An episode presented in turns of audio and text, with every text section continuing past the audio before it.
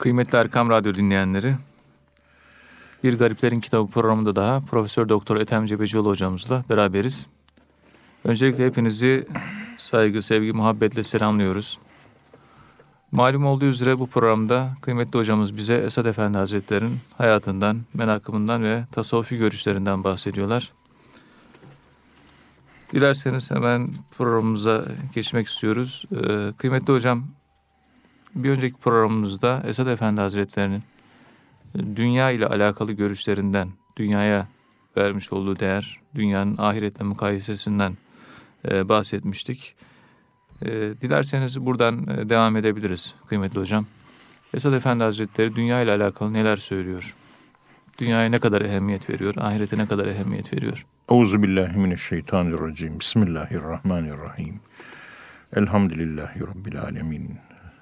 Ve salatu ve selamu ala Resulina Muhammedin ve ala alihi ve sahbihi ecmain. Evet.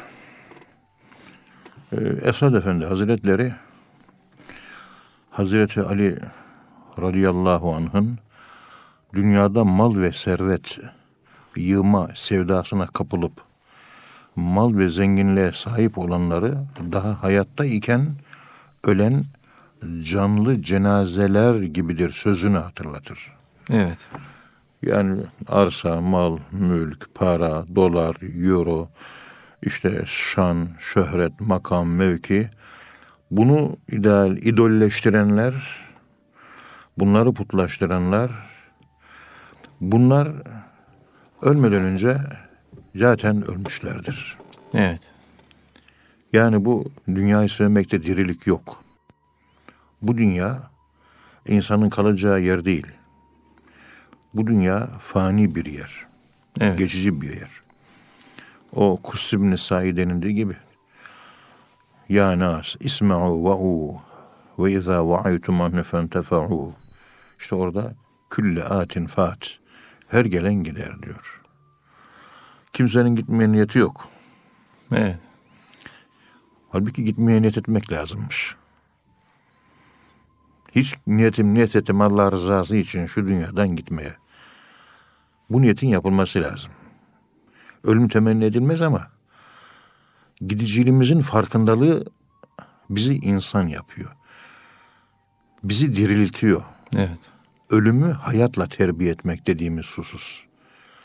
Ölümü hayatını terbiye için kullanamayan insanların düştüğü materyalizm, düştüğü efendime söyleyeyim bu maddi gelir, para, dünyevileşme, sekülerleşme, modernleşme bu bir sefaleti doğuruyor. Evet. Her zaman söylediğimiz gibi hayatın ölümle terbiye edilmesi lazım. Ve çok ilginçtir, ölümün de hayatla terbiye edilmesi lazım. Hayatını salih amellerle geçiren bir kimse ölümüne hazırlanan insan ölümünü terbiye ediyordur. Ölüme hazırlık yapıyor. Yani. Tabii aynen. Ama bu hayatımızı da ölüm terbiye etmeli. Karşılıklı bu.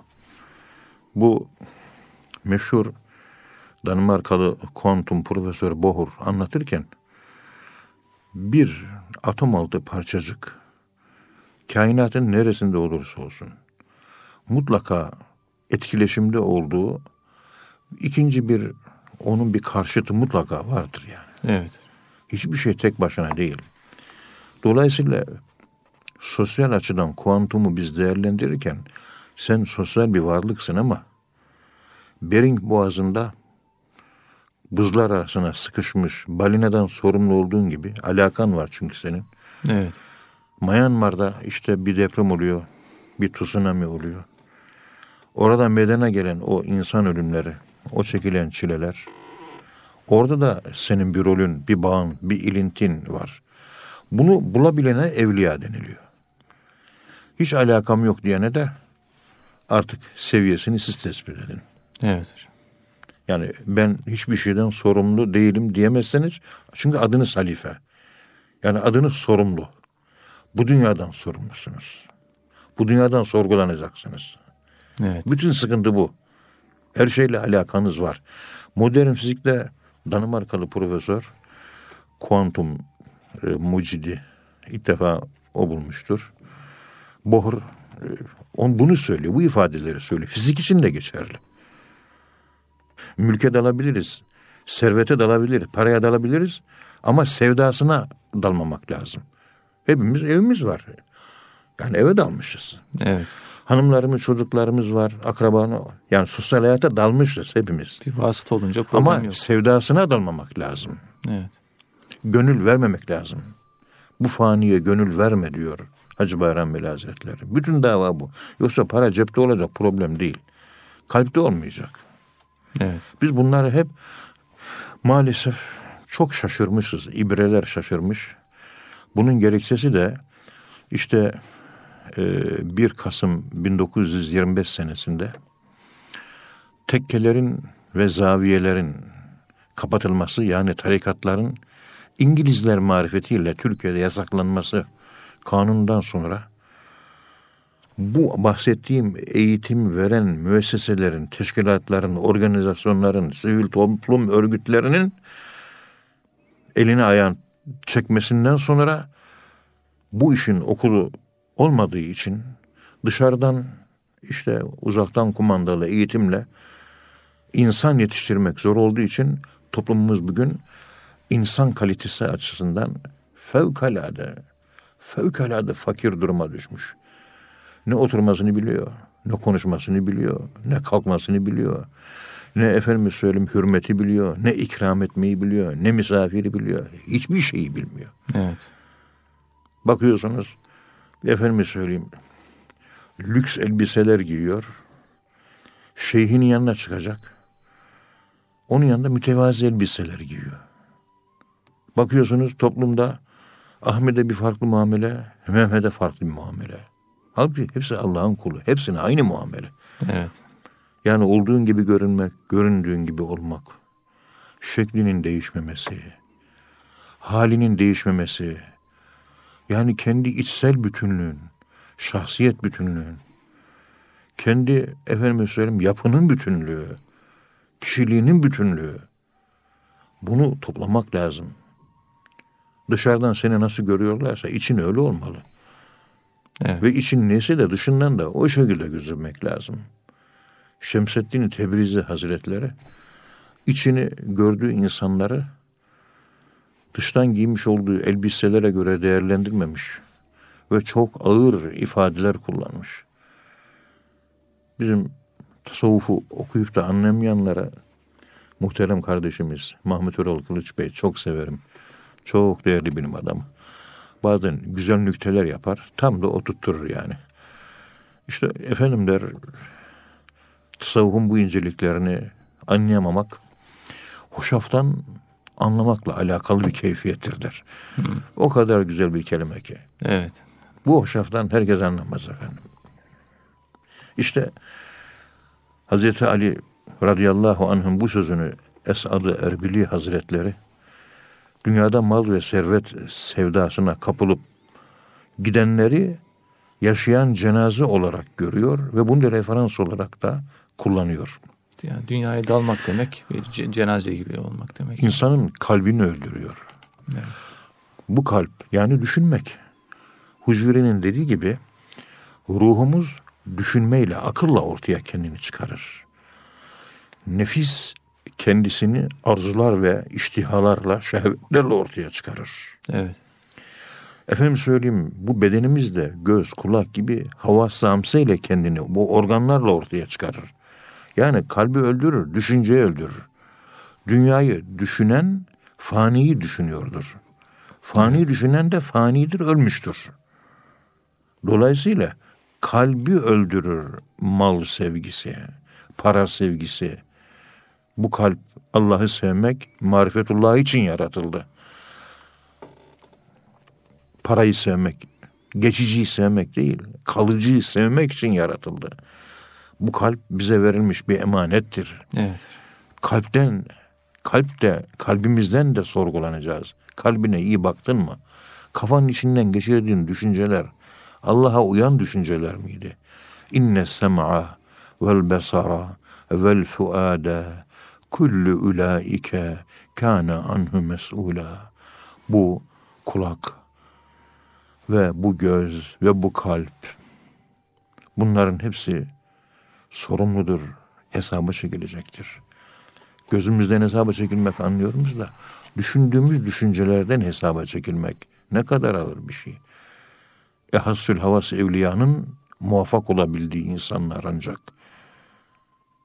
Evet. Onun için zikir terbiyesine, tasavvuf terbiyesine, tarikat terbiyesine, tekke terbiyesine Hüseyin Hilmi Ziya ülkenin dediği gibi Türk Tefekkürü ad, Tarihi adlı eserinde eskiden muaşeret, sosyal muaşeret yaygındı. Herkes biliyordu. Toplumda bir düzen vardı. Tekkeler kapatıldıktan sonra bu vazifeyi yapacak yeni müesseseleri ikame edemedik. Bu yüzden toplum parça parça oldu diyor. Yeniden nasıl toparlayacağız, nasıl toparlanacak bilemiyorum. Hala Türkiye maalesef yasaklar Türkiye'si. Evet. Esad Efendi Hazretleri hocam tabi dünya malıyla alakalı yani sizin de ifade ettiğiniz gibi.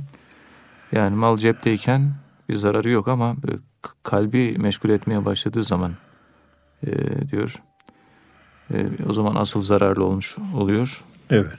Yani e, dünya Allah'tan gafil olmadıktan sonra dünyanın bir zararı yok yani değil mi hocam yani e, Mevla, gaflet, gaflete düşürüyor yani. Mevlana Hazretlerinin buyurduğu gibi seni Allah'tan alıkoyan her şey dünyadır.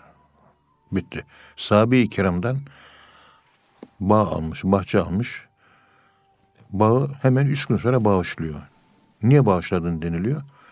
Ya namazda düşünürken, namazda namaz kılarken aklıma o geliyor. Allah'la arama o giriyor diyor. Onun için attım diyor. Onun için bıraktım diyor. Allah'la arana giren her şey. Evet. Ya. Evet. Dolayısıyla yani dünya e, eğer Allah'tan gafil bırakıyorsa o zaman e, insan için zararlı. Aksi takdirde herhangi bir zararı yok. E, sizin de ifade ettiğiniz gibi. Esad Efendi'ye göre de aynı bu şekilde. Kıymetli hocam dünya ile alakalı başka Esad Efendimizin ifade etmiş olduğu bir kanaat, görüş, fikir var mı acaba? Efendim Esad Erbil Hazretleri diyor ki her şey fani ve yok olucudur. Kullu men aleyha fan ve yebqa veçhu rabbike zülcelali vel ikram. Ancak Allah'ın yüce zatı baki ve devamlıdır. O Rahman suresinin meşhur ayet-i kerimesi sık sık dile getiririz. Ayet 27. Evet. 26 27. Evet. Bu ayette vurgulandığı gibi dünya sınırlı bir zamandır. Geçicidir, zamanlı ve mekanlıdır.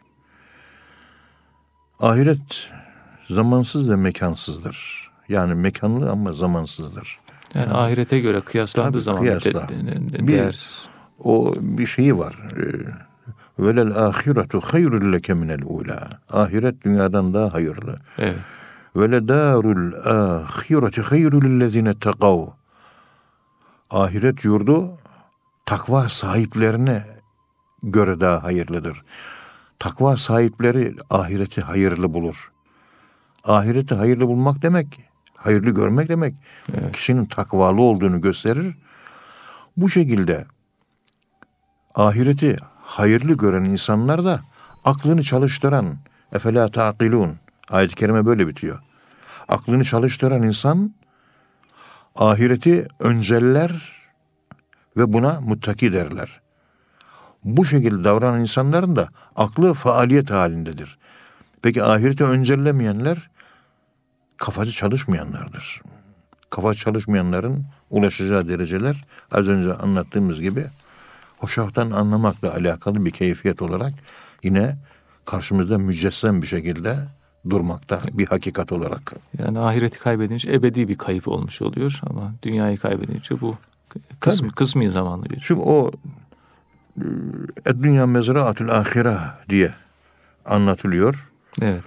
Bu Esad Erbil Hazretleri bunu anlatıyor. Dünya ahireti mezrası olmak demek. Dünyayı yani hayatı ölümle terbiye etmek demektir. Yani siz bu dünyayı ahiret için olarak görür ahiret için olarak algılarsanız bu algı size ahiret koordinatları çizmenize yol açar. Koordinatınız ölüm olur. Hayat sabit koordinat değildir. Ama ölüm sabit koordinat. Yani sonunda hepimiz öleceğiz. Onun için hayat e, referans alınmaz. Ölüm referans alınır. Evet. Hayat referans alınırsa insan ilahlaşır. Ebedilik duygusu. Ama ölüm duygusu, ölüm olgusu referans alınırsa geçicilik yani Allah önünde kulluk, hiçlik, acizlik ve biticilik ve sonluluk duygusu gelişir. Bu da kulu kul, köle yapar, aciz yapar. Bunları hep tefekkür etmek lazım. Evet. Esad Erbil Hazretleri mübarek diyor ki inna lillah ve inna ileyhi raciun Allah'a aitiz. Ona döneceğiz.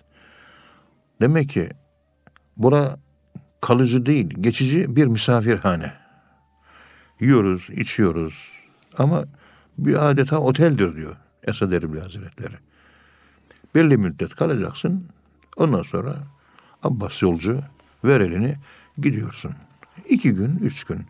Lebisna yevmen ev ba'da yevm. Kemlir, kem lebistum. Ne kadar kaldınız bu dünyada?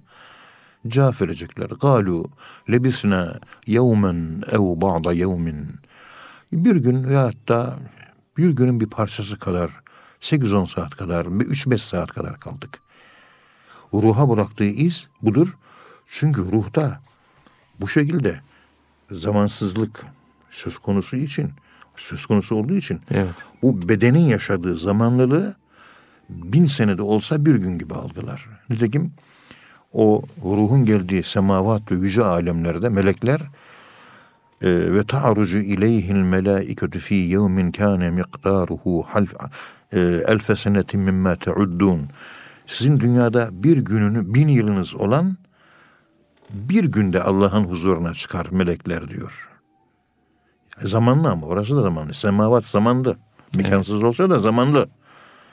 Ama dikkat edin. Bin yıl, bir gün, bir, bir saat, bir gün gibi geliyor. Yani bu ayet-i kerime de bu konuştuğumu destekliyor. Yevmen ev bağdayım. Sanki bir, bir gün veya da birkaç saat kalmış gibi gibi bir duygu, bir algı oluşuyor Oradaki insanda. bin rakamı bu kesretten kinaye mi hocam? Yani? Kesretten kina değil, hakikaten Hakikat. kinaye.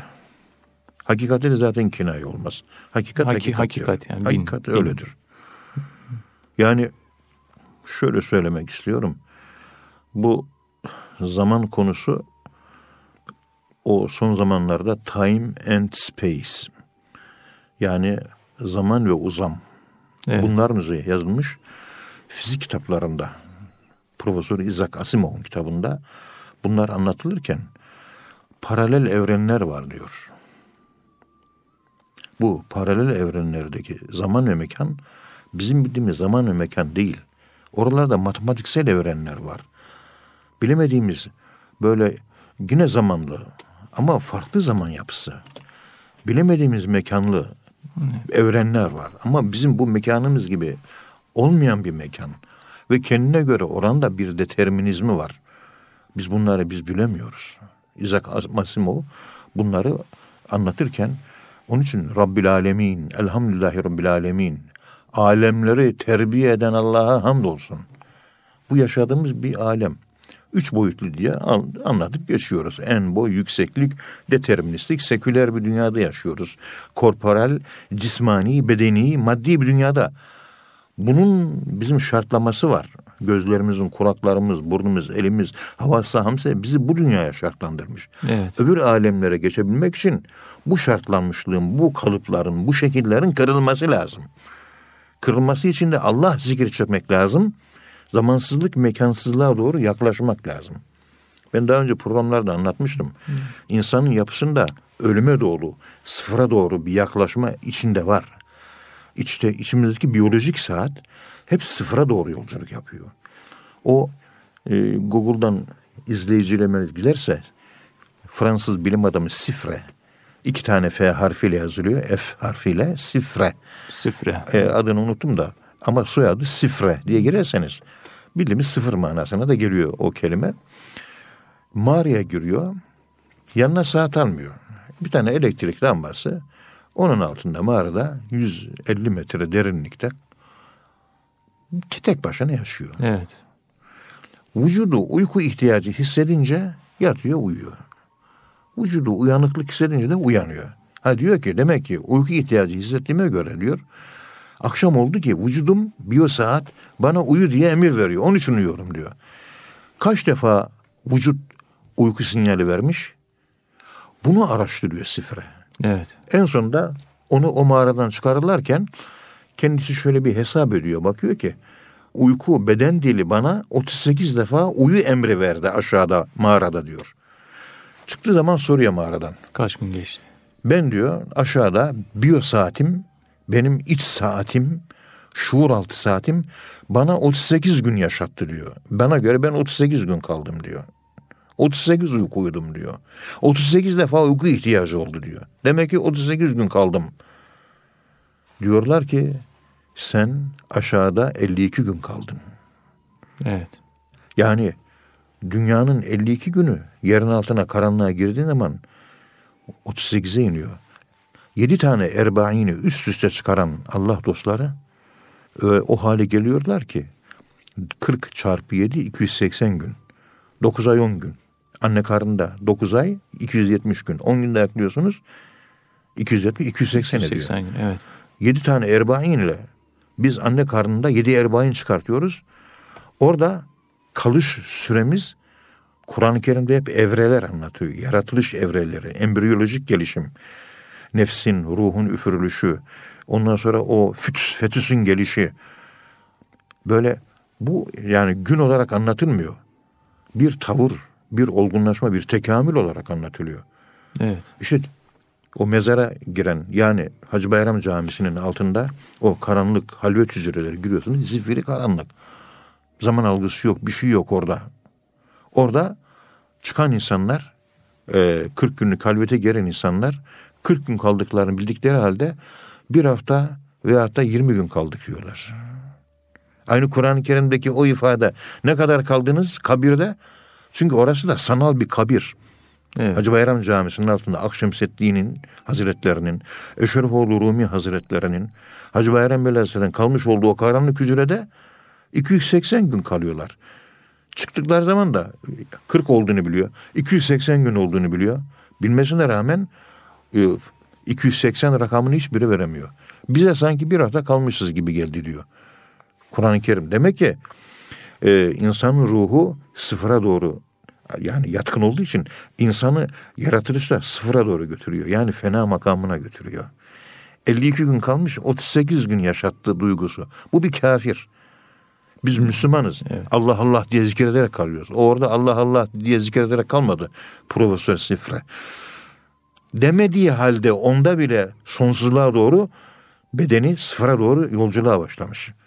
Yani bu e, yer altındaki o erbain hayatının Mikail'le Mihriban Özelsen'in Halvek'te 40 gün adlı kitabında da buna işaretler vardır. Evet.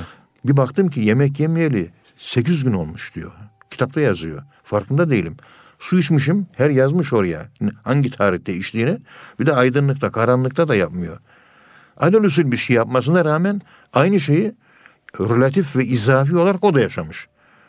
İşte o dünyanın izafiliğini, geçiciliğini anlatırken bunlar hep düşünmek lazım. Yani ruhun saatiyle biyolojik saat farklı. Ruh sonsuz. Ruh sonsuz. Yalnızlığa çekildiği zaman bedeni kendisine çekiyor. Ve daha az yemek yer hale geliyor. Daha az uyku uyur hale geliyor. 52 uyku uyuması lazımdı. 38 uyutuyor. Bu bir Hristiyanın, Müslüman olmayan bir kimsenin eksperimenti, bir deneyimi. E bizim derviş babalarımız, hacı bayramlarımız, akşamsettinlerimiz yedi tane girmiş, yedi kere girmiş. Öylesine ki yemek ihtiyacı duymuyorum diyor şeyhine. Ne olmuş biliyor musunuz? Akşemseddin Veli Hazretleri yedi günde bir kaşık sirke içer hale gelmiş. Allah. Yani bir kaşık sirke içiyor, yedi gün süreyle hiçbir şey yemiyor, hiçbir şey içmiyor. Yani o sıfıra doğru gidiş var, ölüme doğru gidiş var. Yememek, içmemek, samedaniyet sırrı. Evet. Efendim söyleyeyim zamanı aşma sırrı. Bunların hepsi namazda da var aslında. Namazda da bunu yakalayabilmek için iki rekatlı namazımızı en az 10 dakikada kılmamız gerekiyor. İki rekat namazı iki dakikada, üç dakikada kıldığım için bu sırrı namazda kimse yakalayamıyor. Namazda sonsuzluk sırrı var. Çünkü gaybet halinde zaman mekanı aşıyorsunuz.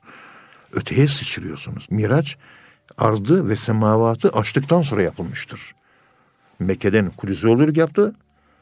Peygamberimiz sallallahu aleyhi ve sellem miracın zamanlı mekanlı kısmı. Yedi kat semayı açtı. Mekansız ama zamanlı kısmı. Yolculuk ondan sonra başlıyor miraç. Ona bir feza idi diyor. Bir sonsuzluk diyor peygamber. İşte namazda onu yakalayacağız. Balığın suyun içinde yüzer gibi bir halmiş o. Tabi o uzun bir konu. Burada e, girmek, e, konuyu dağıtmak istemiyorum ama her halükarda yani bu geçiciliği biz namazda terk ediyoruz. Miraç demek Allah'a Allah'a ulaşabilmek. Allah'ın Allah'a ulaşabildiğimiz bir orası bir yerdeyiz zaten ama orada zaman mekan yok. Namazda zamansızlık, mekansızlık yakalanması lazım. Zamansızlık, mekansızlık ve zikirle namazla yakalandığı zaman Allah dostları yüzleri hep genç kalır. Çünkü özleri gençtir. Diridir. Onun için yüzü de diridir. 18 yaşındaki genç gibi. Muhyiddin Arabi Hazretlerinin Fatıma adında hizmet ettiği bir kadın Allah dostu var. 120 yaşında. Evet. 120 yaşındaydı. Böyle bükülmüş, ihtiyar, böyle aşırı. Yani 120 yaşında kadın. Ahı gitmiş, vahı kalmış. Öyle bir kadın. Muhyiddin Arabi Hazretleri ona biraz hizmet etmiş. Fatıma 120 yaşında, çok aşırı yaşlı, böyle bastonuyla zor yürüyor, zor oturuyor, zor kalkıyor. Evinin dış hizmetlerini ben görüyordum diyor. Evet. Fatıma 120 yaşındaydı. Yüzü 18 yaşındaki genç kız gibi güzeldi diyor. Allah. Ebedi gençlik üzerinde konuşurken bunlara biraz temas etmek gerekecek galiba. Ya Evet. işte dünya ne kadar dalarsanız o kadar çirkinleştiriyor sizi. Allah'a ne kadar dalarsanız ahirete o kadar gençleşiyorsunuz. Niye çirkinleşiyorsunuz? Çünkü çirkinleşmek ölmek demektir. Dünyacıların yüzü hiçbir zaman insana huzur vermez. Evet. Yaşlanınca kırış kırış, nursuz, pirsiz, bakınca insan kilitlenir. Ama Allah dostları, yüzüne bakmaya doyamazsınız. Onun için görüldükleri zaman Allah'ı hatırlatırlar değil mi? Evet. Öyle diyor Peygamberimiz. Ya. Evet hocam. Allah razı olsun. Kıymetli Erkam Radyo dinleyenleri, kıymetli hocamız bize bu bölümde Esad Efendi Hazretleri'nin menakımından bahsediyorlar. Kıymetli hocam, e, siz de Ahmet Hasip Yılancıoğlu'yla e, mülaki oldunuz, onunla tanıştınız, e, onu dinlediniz. Ahmet Hasip Efendi'nin e, anlatmış olduğu bir hatıra var. Bu menakıpta da geçiyor. Dilerseniz bundan bahsedebilir misiniz? Euzu billahi mineşşeytanirracim. Bismillahirrahmanirrahim. Elhamdülillahi rabbil alamin. Ve salatu ve selamu ala Resulina Muhammedin ve ala alihi ve sahbihi ecmain. Esad Erbil Hazretleri alim bir insan. Yani medreseli. Evet. Yani tefsir, fıkıh, hadis bunların hepsini biliyor. Şair, duygulu bir insan, sezişli bir insan. İnsanı kamil, piri kamil. Bu ettiğim günden beri azmi diyarı iftirak. Dide-i hun yarim olmuş çeşmezar iftirak. Bu ayrılık diyarına, bu dünyaya geldiğimden beri benim gözüm geldiğim yeri hatırlayarak kan ağlıyor. Oranın hasretiyle, oranın acısıyla gözlerim kan ağlıyor. Ve benim gözüm ayrılık çeşmesi olmuş. Evet. Onun için Anadolu'da pınarların hepsine dağ başında garipse hep ayrılık çeşmesi diye yazıyorlar. Şehirlerin, kasabaların ve köylerin içerisine ayrılık çeşmesi değil, sevda çeşmesi yazılıyor. köylerde, şehirlerde. Bu bir kültürdür. Yerleşim yerlerindeki pınarlar akıyor oluktan biliyorsunuz. Evet. Onlar sevda pınarıdır. Köylerdeki, Köyler. dağlardaki. Ama onlar- dağlardaki dağ- o dağlardaki. zavallı koyunların o yediği yalaklardan su içtikleri pınarlar onlar da hep ayrılık çeşmesidir. İlginç. Niye? Şehirden ayrılmış. Evet. Ayrılık. Böyle tabii kültür, medeniyet kolay oluşmuyor. Yani bunlar hep tükettik bunları biz. Bunlar ne zaman elde edeceğiz? Ne zaman dirilteceğiz? İnsanlar internet yetiştiriyor çocuklar artık. Evet. Her şeyi biliyorlar ama hiçbir şeyi bilmiyorlar. Kendini bilmiyor. En doğrusu kendini bilmiyor. İlim ilim bilmektir. İlim kendini bilmektir. Sen kendini bilme. Bu nice okumaktır. Okuyorsun ama neyi okuyorsun? Kendini okumadıktan sonra. Her şeyi biliyorsun ama kendini bilmiyorsun. Sınırlarını bilmiyorsun. Muhterem vahidçiyim, evladım. Hasip Efendi Kastamonu'da kendisini gördüğümüzde yüze yakın bir yaşı vardı. Yani 90'ı geçmiş de kaç olduğunu bilmiyorum. Yine yüze yakın bir yaşta da vefat etti. Allah rahmet eylesin. Böyle duruşu efendim esas duruşta gibi duruyor. Zayıf bir insandı. Bastonu yoktu. 90'ı geçtiği halde esas duruşta duruyordu. Evet. Yanında kimse yok.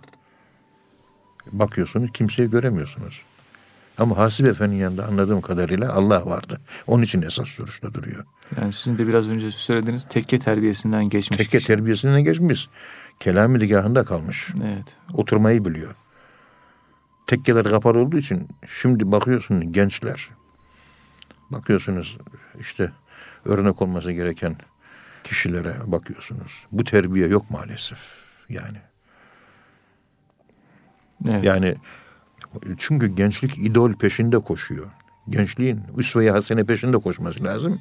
Ortalıkta üsve-i hasene kalmadı. Örnek alacağımız insan kalmadı.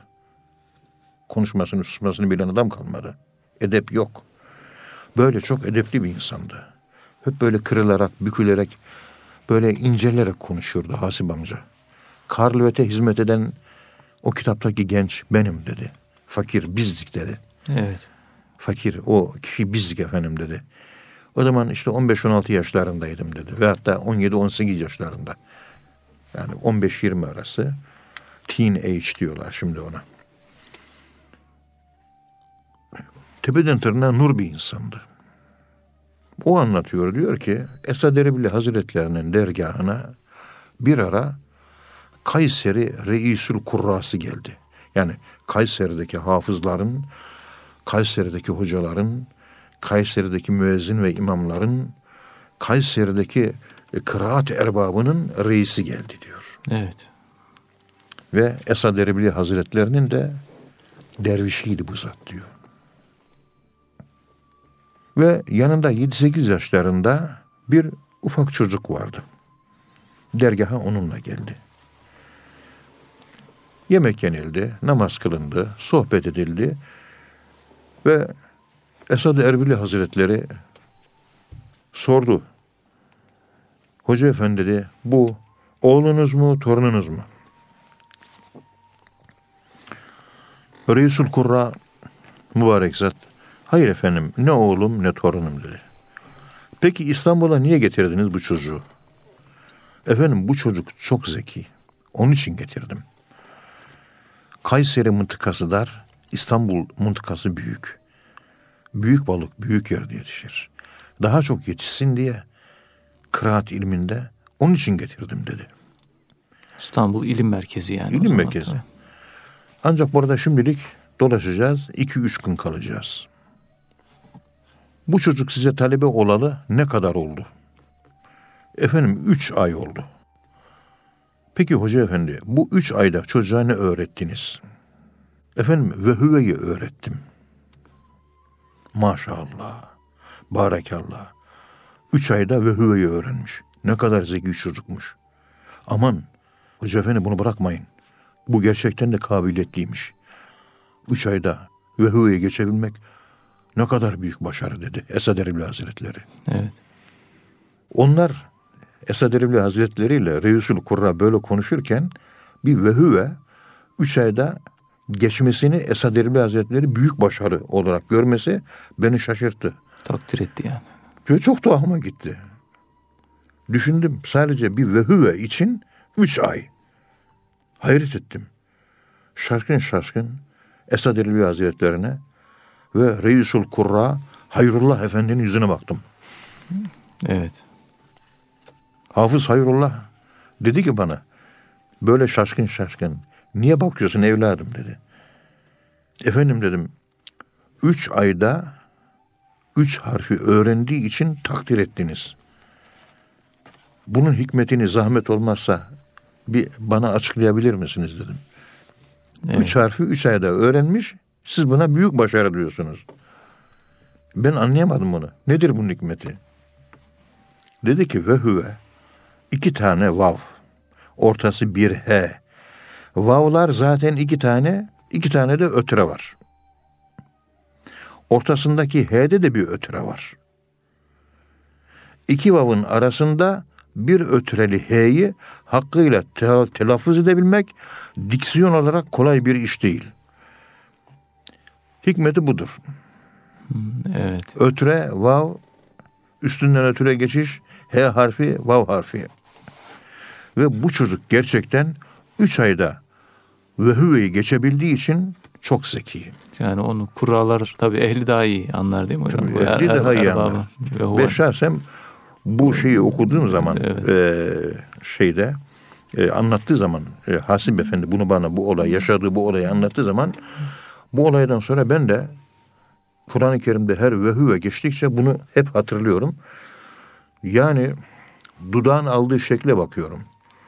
Dudak yani ve huve ve huve ve huve ve huve ve huve ve huve Evet. bu telaffuzumun kıraat hocalarından karşılaştık insanlar oldu. Hoca efendiler. Telaffuz ettim. Çoğu bu telaffuzun ve huve bak abi söylüyorum. Evet. Bunun yanlış olduğunu söylediler bana. Yani daha doğrusu eksik olduğunu söylediler.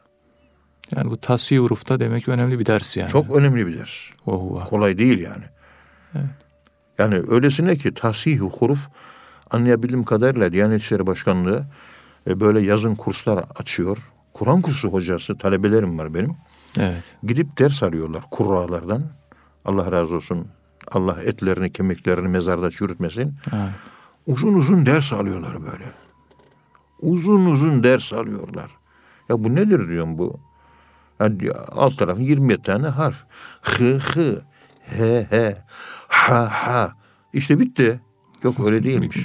Bir önceki harf V ise hı nasıl olacakmış? Yani aylar sürüyor yani. Tı ise hı nasıl telaffuz edilecekmiş? Bir önceki hareke ötreli ise hı cezimli ise nasıl telaffuz edilecekmiş? Bir de Aman Allah'ım. ma- mahreçlerini bilmek Aklın, yani 27 çarpı 27. E ne ediyor? 4000. 4000 tane mahreç çalışması en azından. 5000 tane mahreç çalışması varmış. 27 harfin. Demek ki Kur'an-ı Kerim ge- mucize bir kitap. Evet. Yani ve mucize ve Allahü Teala ben indirdim onu ben koruyacağım diyor. Yani bu ey insanlar mefhum muhalif ben size güvenmiyorum manasına geliyor. Ben aldım üzerime diyor. İnna nahnu nezzelne zikra ve inna lehu lehafizun. Biz indirdik, biz koruyacağız. Çünkü Tevrat'ı ve İncil'i insanlara bırakmıştı emaneti. Onlar Tevrat'ı bozdular, İncil'i bozdular. Kur'an'ı hala bozamıyorlar. Kur'an- Hala şu anda müsteşrikler çeşitli tarihlerde yazılmış farklı Kur'an nüshalarını Viyana'da toplamış yanlışlarını Kur'an-ı Kerim bulmaya çalışan faaliyetler var Viyana'da şu anda. Bulamıyorlar hala. Muvaffak olamıyorlar. Olamayınca da anlıyorlar ki bu kitap gerçek bir kitap. Bir kısmı Müslüman oluyor bu yüzden. Evet. Yani hakikati görüyorlar. Yani bu kadar üzerine gittikleri halde en ufak bir sıkıntı yok. En ufak bir problem yok. Yani Allah Teala garanti altına almış yani. Kendi Yani, ben, evet. onun sahibi benim diyor. Bunun manası şu, ey kullarım, sahibi ben olduğuma göre Kur'an kursuna götürdün, bir beş lira para yardım ettin. Talebeye değil, bana yardım ediyorsun diyor. Onun için sahibi benim. Kur'an kursuna talebe buldun. Kur'an kursuna yiyecek kuru fasulye nohut götürdün. Ekmek götürdün. Bana diyor. Bütün bu Kur'an faaliyetlerin hepsi, hizmetlerin hepsi Allah'ın direkt kendisine hizmettir. Diğer hizmetler de aynı. Kur'an en şerefli hizmettir. Onun için Kur'an-ı Kerim hizmetlerine ve faaliyetlerine gereğinden fazla önem vermek lazım. Çok dikkat etmek lazım. Kur'an o da bir insandır. Evet. Kur'an bir kainattır. Kitap bir kitap, Kur'an kitap, biz bir kitap, kainat bir kitap. Mübarektir, azizdir. Hafız olanların ayağının altın öpesim geliyor. Oturayım bir hafız Kur'an okusun da dinleyeyim. Ne kadar güzel bir şey. Kur'an taşıyor göğsü, Kur'an taşıyor kalbinde. Yani yürüyen Kur'an. Kur'an yaşıyor. Bir de içindekiyle amel edersek. Hüdayi Vakfı'nın yurt dışındaki hizmetlerinde de hep Kur'an merkezli hizmetler hep, hep Kur'an Yani merkezli. o da belki bir işte manidar. Kur'an ve sünnet, Kur'an ve sünnet, Kur'an ve sünnet. Muhterem Osman Hocam'a bir gün edepsiz ederek bir soru sordum. Edepsizlik yapmış oldum. Sormamam lazım da işte. Bizde de edep ne arasın? Bizde Estağ, estağfurullah yok. hocam. Yani işin aslı bu. Estağfurullah. Osman hocamız buyurdular ki hocam dedi bu konuştuğun husus Kur'an-ı Kerim'de var mı dedi. Yok hocam dedim. Peki hiç böyle hatırlıyor musun? Bir sünnette, bir hadiste var mı dedi. Orada da yok efendim Kapat gitsin dedi. Evet. Tamam efendim dedim. Evet. Mesaj alınmıştır. Kur'an'da var, var. Sünnette var, var. Bitti. Yoksa yok. Bizim yolumuz da bundan ibarettir. Selamun aleyküm. Uçmaya, kaçmaya, göçmeye, bilmem neye hiç gerek yok. Önündeki erkek Kur'an-ı Kerim'le Allah ne onu yaşamaya çalışacaksın. Bunu yaşamaya çalışırken işte Ebu Hamza Bağdadi'nin başından gelen bir olay var. Ben şurada e, işrak namazını kılacağım değil mi? Vakit gelmiş. Hızır Aleyhisselam da geldi. Diyor ki mesela evet. ya hadi Ethem Hoca şurada bir, bir saat bir sohbet edelim. Ona dönüp diyeceğim ki değil sünnet, değil efendime söyleyeyim farz. Yani benim şu iki rekat işrak namazını benim kılmam lazım. Sen de mübarek bizatsın. Elini öpeyim, kurban olayım. Ayağının toprağı olayım. Ama ey Hızır, kurban olayım. Şurada bir iki rekat. Ben şu bir vazifemi yapayım da. Ondan sonra akşama kadar konuşalım seninle. Ama ben bir şu iki rekatımı ne olur bir kılayım. Evet. Bana Kur'an terbiyesi, bana sünnet terbiyesi bana böyle verildi. Şu görevimi bir yapayım. İşte güneş doğdu 52 dakika sonra Ankara'da, 53 dakika sonra İstanbul'da kılınması lazım. Mekke'de 16 dakika, Medine'de de efendim söyleyeyim 18 dakikada kılınması lazım. Geldi vakit. Biraz bekle de kılayım ondan sonra sohbet edelim. Evet. Benim şu iki rekatın bir kılayım. Sen de hızlırsın ama ben şu iki rekatın bir kılayım ne olur. Kılarım hadi sohbet edebiliriz şimdi. Önce benim vazifem gelir. Kulluğum gelir. Hızır bile olsa yani. Hızır bile olsa. Benim önce Allah gelir. Allah, Allah. Önce Allah gelir. Allah'la benim arakımda o bir yapılması gereken emirler var. Onlar gelir. Ondan sonra ne olursa olur. Önce bir bu vazifemi, vazifemi bileyim ben. Yaşım 65, 95 de olsa bu ahlakı aldım, bu ahlakı devam ettireceğim. Önce Allah. Allah'ın merkeze koymazsam Allah da beni merkeze koymaz. İnna nesinakum kema nesitumuna duvarına çarparım. Unutma beni, unuturum seni, duvarı var. Oraya bir çarparsa Allah, Allah muhafaza ölürken de halimiz zor, kabirde de zor, hesap günü de zor, sıratta da zor. Herkes vazifesini bilmeli. Ciddiyetle yapmalı. Sünnetinden farzına kadar. Kur'an'da var mı? Var. Ha, sünnette hadiste var mı? Var. Devam. Sünnette yok mu? Yok. Hadiste, e, Kur'an'da yok mu? Yok. Kapat. Bitti. Selamün aleyküm. Düz mantık. Öyle karıştırmaya, kurcalamaya hiçbir şey gerek yok. Dost doğru yol. Sırat-ı müstakim. Esselamu aleyküm. Peygamberimiz bizim üsve-i hasenemiz. Model şahsiyetimiz. Ne yapmış? Vazifesini yapmış. Ölene kadar biz de vazifemizi yapacağız. Onun bunun dıdısıyla, bıdısıyla bunlarla vakit geçirmenin zamanı yok artık. Bitti. Bu yüzden geri kaldık. Evet. Kıymetli hocam, bu Esat Efendimizin e, mührüyle alakalı yine bu Hasip Efendi ile alakalı bir e, anekdot anlattınız. Yine bu e, Hazip Efendi'de Esad Efendimizin bir mührü e, varmış zannediyorum. Bu menakıpta da geçiyor. E, bundan da bahsedebilir misiniz? Evet efendim. Muhterem Hasip amca bize Allah rahmet eylesin bir hatırasını anlattı. Efendim Pir Efendimiz sık sık Bursa'ya giderdi. Sami Efendimiz'de de bir Bursa zevki vardı. Musa Efendimiz'den de bir Bursa zevki var. Yani her tarafı severler de yani Medine, Mekke severilir de Türkiye'yi konuşuyorum. Bir Bursa Emir Sultan mıdır, nedir? Bir Osmanlı'nın ilk başkenti midir falan. Bilemiyoruz tabii ne olduğunu. Böyle Piran efendilerimizde böyle Ayrı bir muhabbet var. Tabii Seyit Emir Külal Hazretlerinin oğlu Emir Sultan Hazretleri orada ya. Şah Nakşibend Hazretleri'nin gelene işte biliyorsunuz o bir merkez Emir Sultan Hazretleri. Bende de böyle bir Bursa zevki vardır. Yani Bursa'ya gitmediğim seneyi hatırlamıyorum. Onun arkasından da Konya gelir. Ben kendim için konuşuyorum. Başkası için değil. Bu işte böyle bir şey. Bursa'ya Pir Efendimiz giderdi. Bursa'ya giderdi. Evet. Bursa'nın bir özelliği var. Efendim söyleyeyim bu tuhfetün nüzzar fi garaibil emsar diye böyle İbn Batuta'nın bir seyahatnamesi var. 1240 miladi senesinde Osmanlı'nın kuruluşundan 50 sene önce Anadolu'yu dolaşmış. Osmanlı'nın kuruluşuna 50 sene var. Evet. Ve yayınlandı. Bunu okuyayım bir. O dönemde tasavvuf ne kadar canlıymış. Orada Uludağ anlatıyor. Uludağ. Uludağ hakiki eski Hristiyanlar var ya Roma'nın zulmünden kaçarak oraya böyle mağaralar oluşturmuşlar. Oraya böyle ibadethaneler oluşturmuşlar. Oralarda hayat boyu yaşamışlar. Orada hep oruç tutmuşlar. Hep ibadet etmişler. Muvahhid Hristiyanlar. O Uludağ'da yaşamış. Uludağ'da böyle bir maneviyat var. Oraya onun için Keşiş Dağı adı veriliyor. Yani eski adıyla Papaz Dağı. Evet. Esas adı o Keşiş Dağı'dır. Cebeli Kıssis. Yani o dağın tepesinde hakiki Hristiyanlıktan kalma bir nur var. Bir ışık var o dağda. Evet.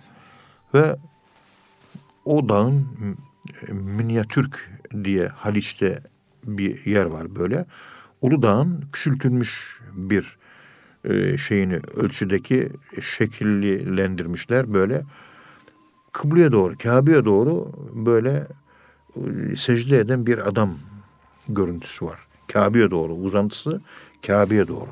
Evet. Kıbleye doğru böyle bir uzantısı var. Yani merkeze doğru bir insan gibi sanki secde etmiş gibi bir görüntüsü de var.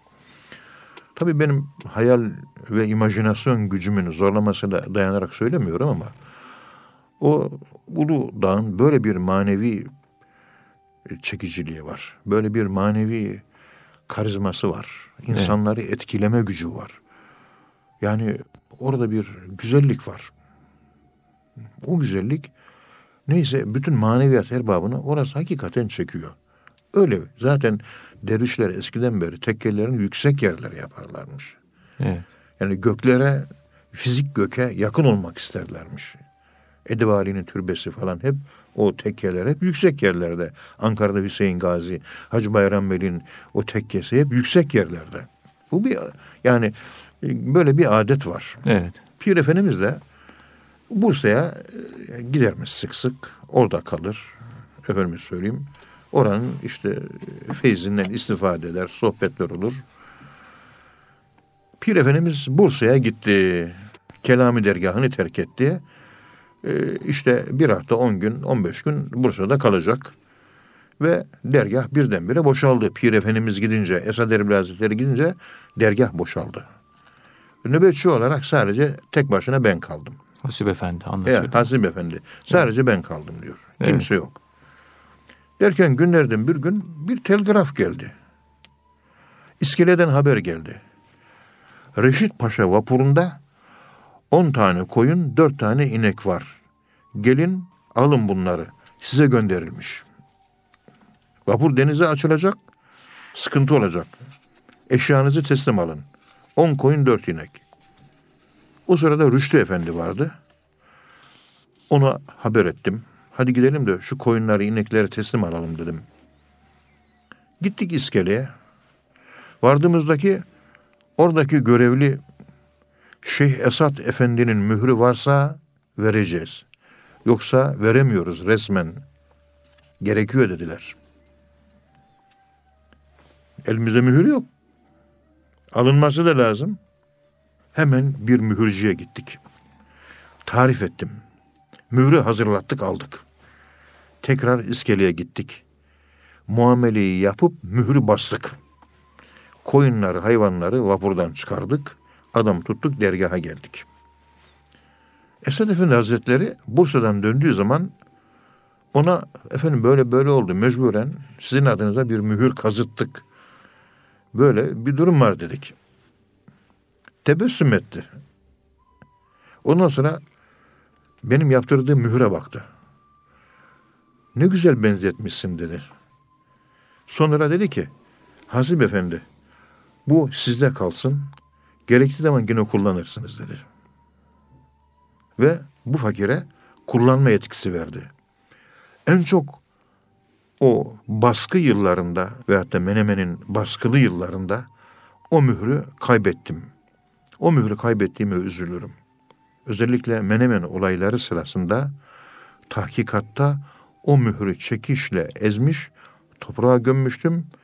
Daha sonra aradımsa da bulamadım diyor. Evet, böyle bir hatıra. Kim bilir belki de göğe çekildi bilemiyoruz. Ya. Evet kıymetli hocam.